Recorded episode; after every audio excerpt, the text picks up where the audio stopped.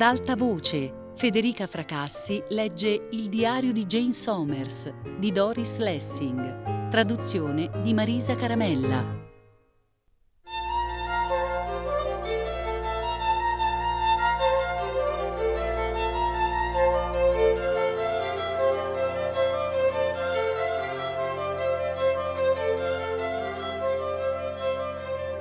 Oh no, sono passate altre due settimane.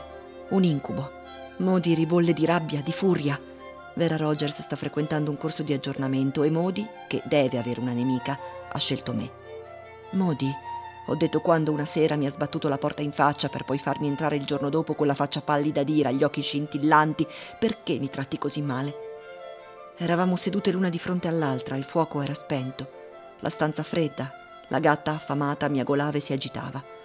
Stavo aspettando che capitolasse, che girasse la testa con quella sua mossa brusca, che alzasse orgogliosamente il mento, poi il sospiro, la mano alzata a nascondere la faccia e dopo un po' la vocina ragionevole che mi spiegava, si scusava. Ma no, è rimasta seduta, immobile, imbronciata, il labbro inferiore sporgente, gli occhi fissi. L'ho blandita, lusingata, ma niente da fare. E ora mi chiedo se riuscirò mai a rivedere la mia Moody, perché ormai non ci sono dubbi. È un po' matta. Ci ho pensato molto a quanto si può tollerare da una persona senza definirla matta. Che cos'è la pazzia allora? La perdita di contatto con la realtà, di certo. Non è razionale che Modi urli e si arrabbi con la sua unica amica, la tratti come una nemica.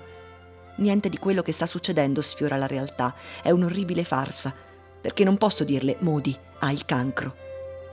Penso a mia madre, penso a Freddy.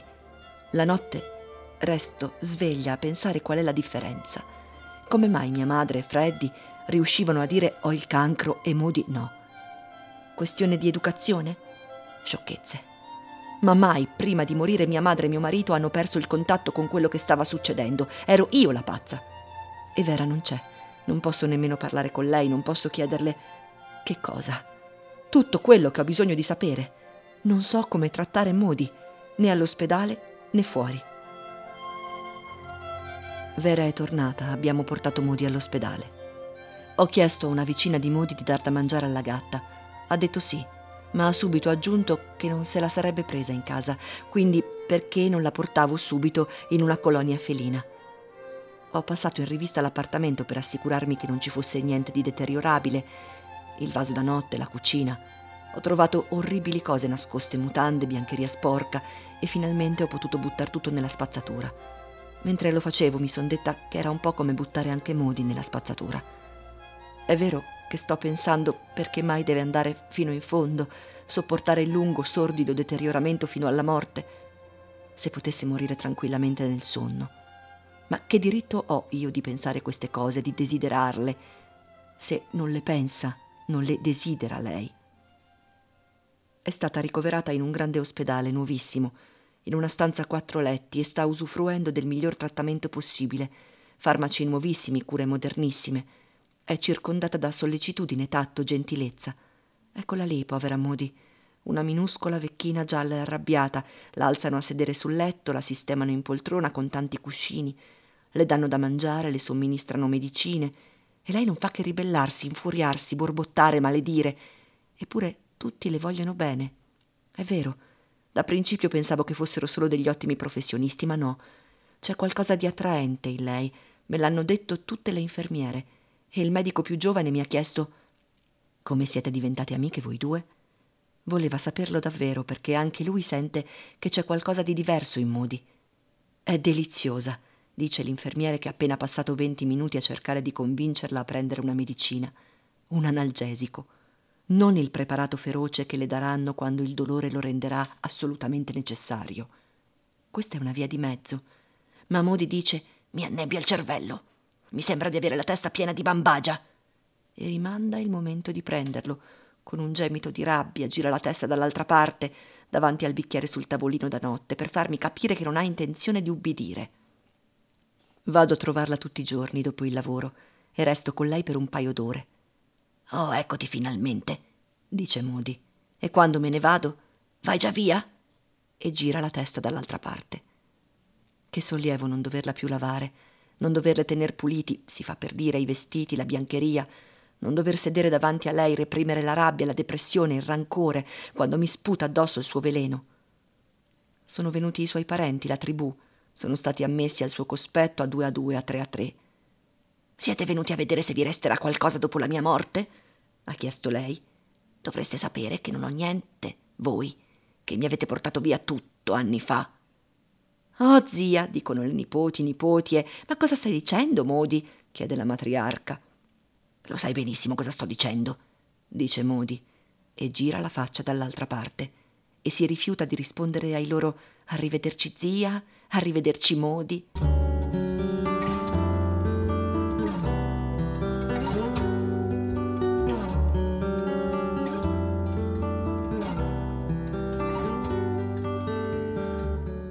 Chiesto di cominciare subito il part-time Ora vado in ufficio due giorni alla settimana, con orari flessibili a seconda della necessità. Mezza giornata la mattina della riunione e una giornata e mezza quando la rivista sta per andare in tipografia.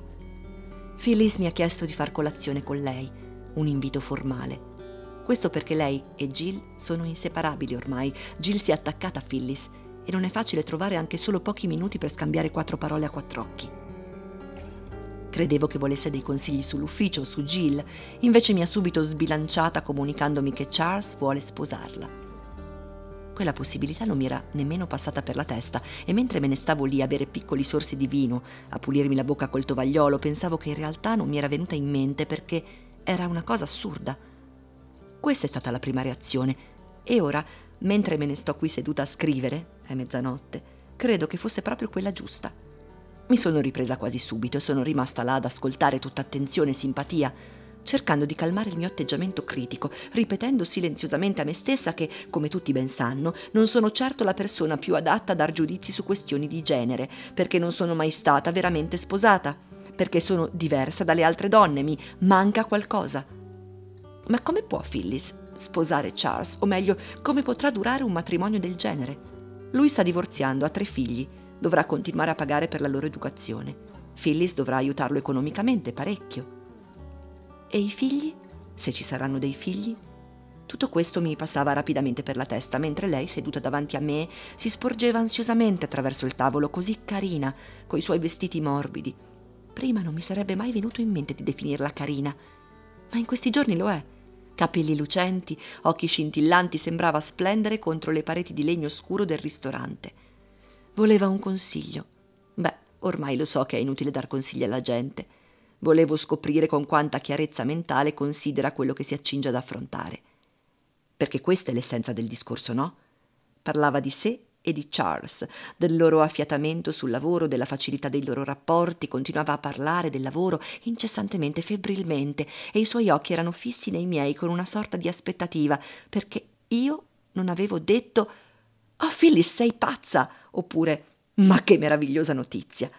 E io l'ho lasciata parlare, parlare.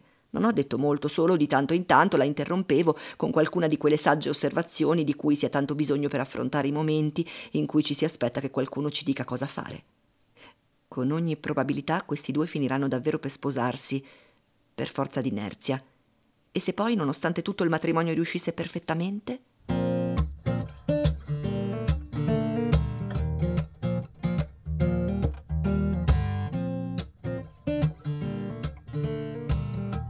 Avevo aspettato ansiosamente un momento di calma per sistemare i miei vestiti o comprarne degli altri.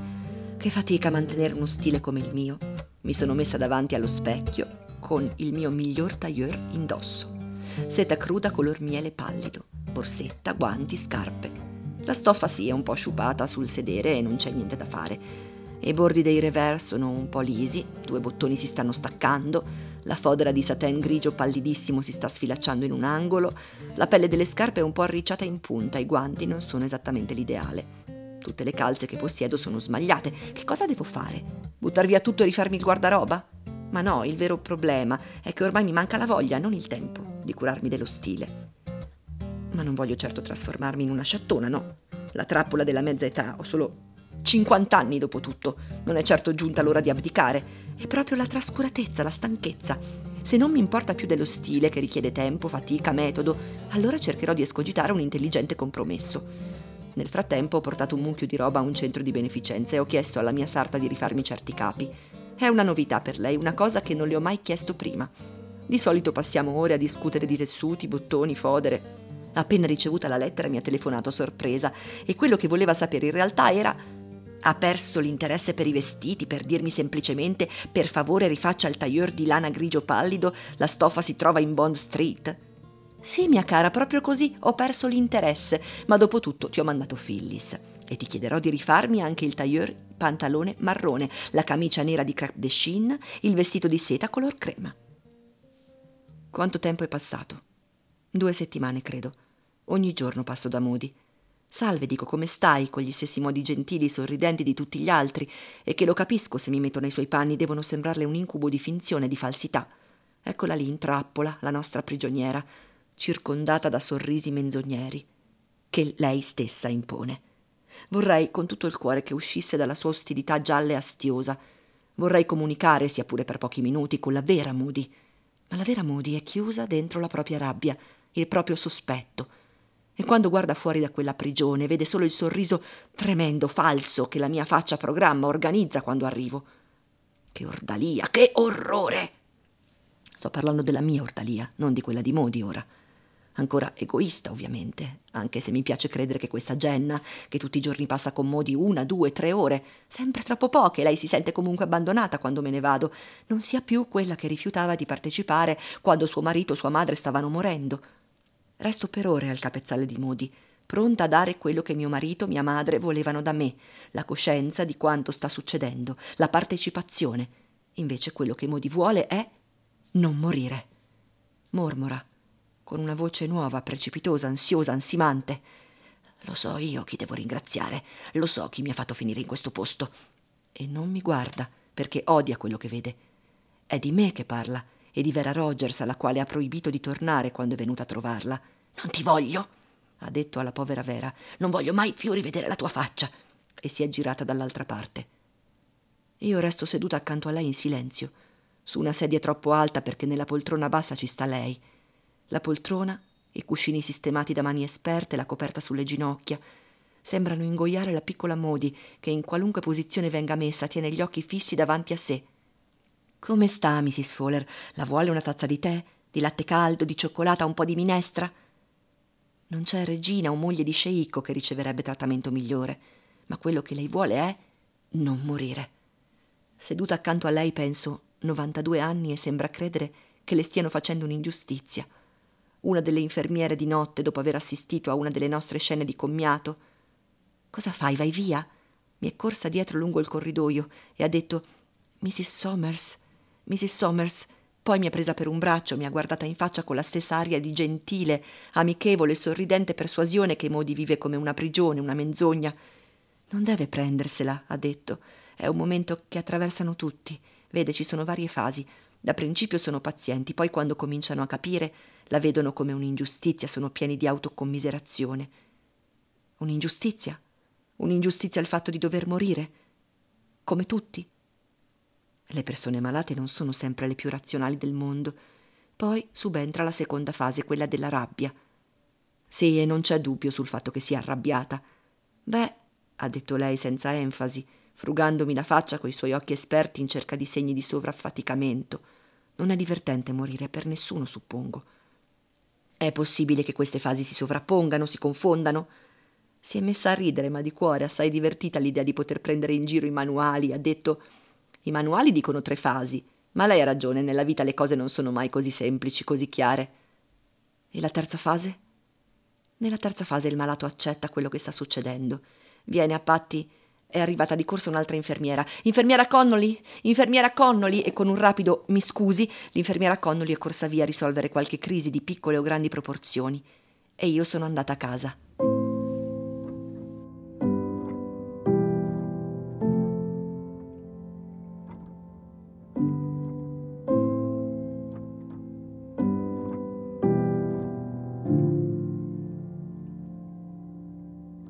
Non è giusto rabbia, accettazione. Come può una donna di oltre 90 anni trovare ingiusto il fatto di dover morire? E il giorno dopo Modi, permettendo al suo sguardo cupo, giallo, di raggiungere la mia faccia, invece di deliberatamente, o almeno così sembra, evitarla, ha detto con voce chiara sprezzante. È una tragedia. Una tragedia. Che cosa è una tragedia, Moody? Mi ha guardata. Disprezzo. Una tragedia, ha detto a voce alta e chiara, poi ha distolto gli occhi e ha aggiunto in un mormorio leggero, afflitto, in un tono che non sento da molto tempo. Ora che eravamo così felici e tu venivi tutte le sere e io ti raccontavo le mie storie, è una tragedia che sia successa questa cosa. Le prendo sempre la mano quando siedo lì accanto a lei ma lei lascia cadere la sua inerte una, due, anche tre o quattro volte prima di stringere forte la mia. Con la faccia girata dall'altra parte, gli occhi assenti, la bocca semiaperta perché le medicine le fanno perdere il controllo di sé, una vecchia cupa, furiosa, la sua mano parla non di meno il linguaggio dell'amicizia. Modi sente l'avvicinarsi della morte come un'ingiustizia. Ieri ha detto, di nuovo, in un mormorio leggero, precipitoso, una tragedia, una tragedia, una tragedia e io ho sentito me stessa dire, senza quel tono ipergentile, accattivante e preoccupato che fa parte per così dire dello stile dell'ospedale, Modi hai 92 anni. Ha girato lentamente la testa e ho visto i suoi occhi azzurri mandare lampi. Era furiosa. Quello che sto pensando è chi o che cosa in Modi crede di essere immortale, di essere stata ingiustamente condannata mi sembra che ci siano parecchie modi dentro quella minuscola giallastra gabbia di ossa, che ciascuna di esse stia morendo a velocità diversa e che una non abbia assolutamente intenzione di morire. Un'altra infermiera mi ha chiesto: Lei è forse religiosa? Lo so perché me l'ha chiesto. Perché il mio modo di fare, il mio atteggiamento in generale, appartiene a coloro che non si fanno sconvolgere dalla morte, piuttosto che a coloro, e non ho difficoltà a riconoscerli, tra gli altri visitatori, parenti e amici, che la temono quello che l'infermiera voleva dire in realtà era suppongo che lei creda nell'aldilà. La piccola smorfia di sufficienza riservata ai retrogradi era implicita. Ho detto no, non sono religiosa, senza rispondere alla vera domanda che mi era stata rivolta. Sto di nuovo cercando di decidere che cosa pensare della possibilità di una vita dopo la morte. Per mia madre, mio marito, Modi. Un giorno penso una cosa e il giorno dopo un'altra per un decennio ho creduto in una cosa. Ora è il momento di considerare il suo opposto.